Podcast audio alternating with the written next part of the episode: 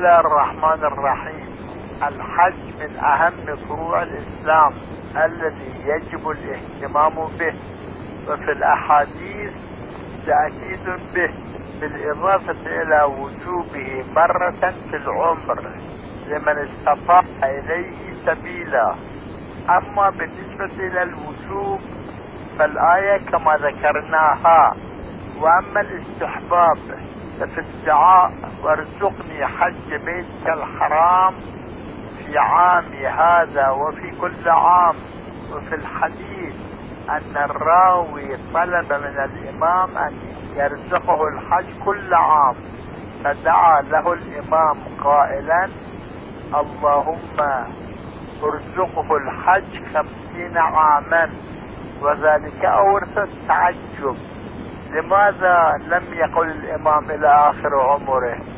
فذهب إلى الحج 50 سنة، وفي عام 51 ذهب يريد الإحرام من الميقات المعروف بالجحفة، فجاءه سيل وذهب به إلى الموت.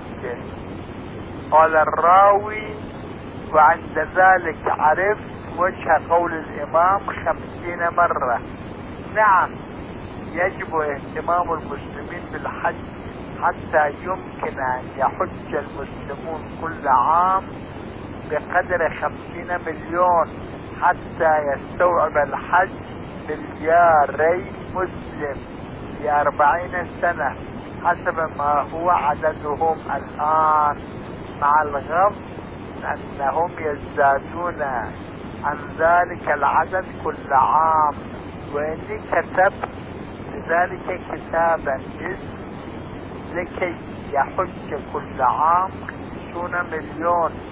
ويجب أن يترك المسلمون لشأنهم في الحرية والاختلاط بعضهم ببعض ليتحقق قوله سبحانه ليشهدوا منافعا لهم.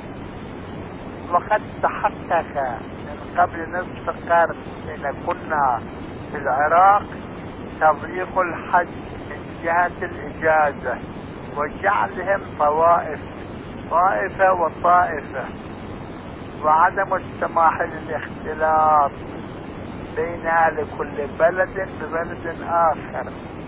هذا بالإضافة إلى جعل الغرب الحج محل منع جماعة من المسلمين كما هو معروف، حيث ينشرون في تلك البلاد الموانع ومنعهم عن زيارة المقابر المتبركة في البقيع وغير البقيع، مما هو وصمة تأخر في جبين العاملين بتلك الأعمال. وكيف كان؟